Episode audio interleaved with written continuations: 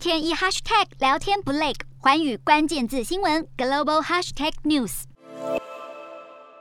首先看到国内十二号新增十一例本土感染，四十九例境外移入，没有死亡个案。国际疫情方面，美国新增十四万九千多例，纽约市当局下令，从十一号开始，尚未接种疫苗的公职人员将会被停职，引起数百名公务员游行抗议。市府也透露，大约会有四千人因此失业。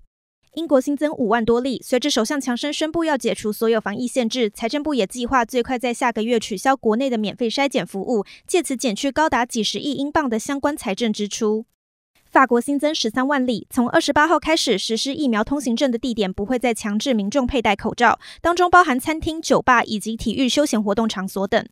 德国新增二十二万九千多例，总理肖兹表示，当前这波疫情已经逼近高峰，接下来可能会开始降温，离解除防疫措施的日子也不远了。日本新增九万八千例，该国防止蔓延等重点措施实施范围已经扩大到三十六个都府县，疫情冲击也助长许多经济能力缺乏保障的年轻女性投入性交易行业。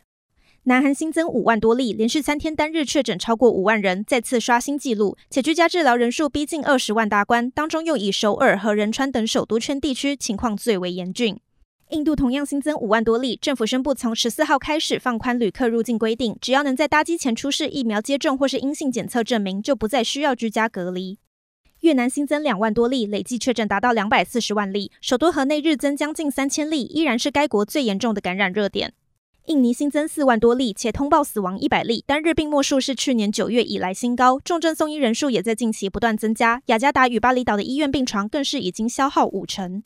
中国新增九十九例，其中本土四十例，有三十例都位在广西的百色市，当地政府紧急调动大批医护支援，下令全市封锁，不进也不出，同时也通知各级学校一律延期开学。Hello，大家好，我是环宇新闻记者黄佩涵。如果你喜欢环宇关键字新闻 Podcast，记得按下追踪以及给我们五星评级，也可以透过赞助支持我们的频道哦。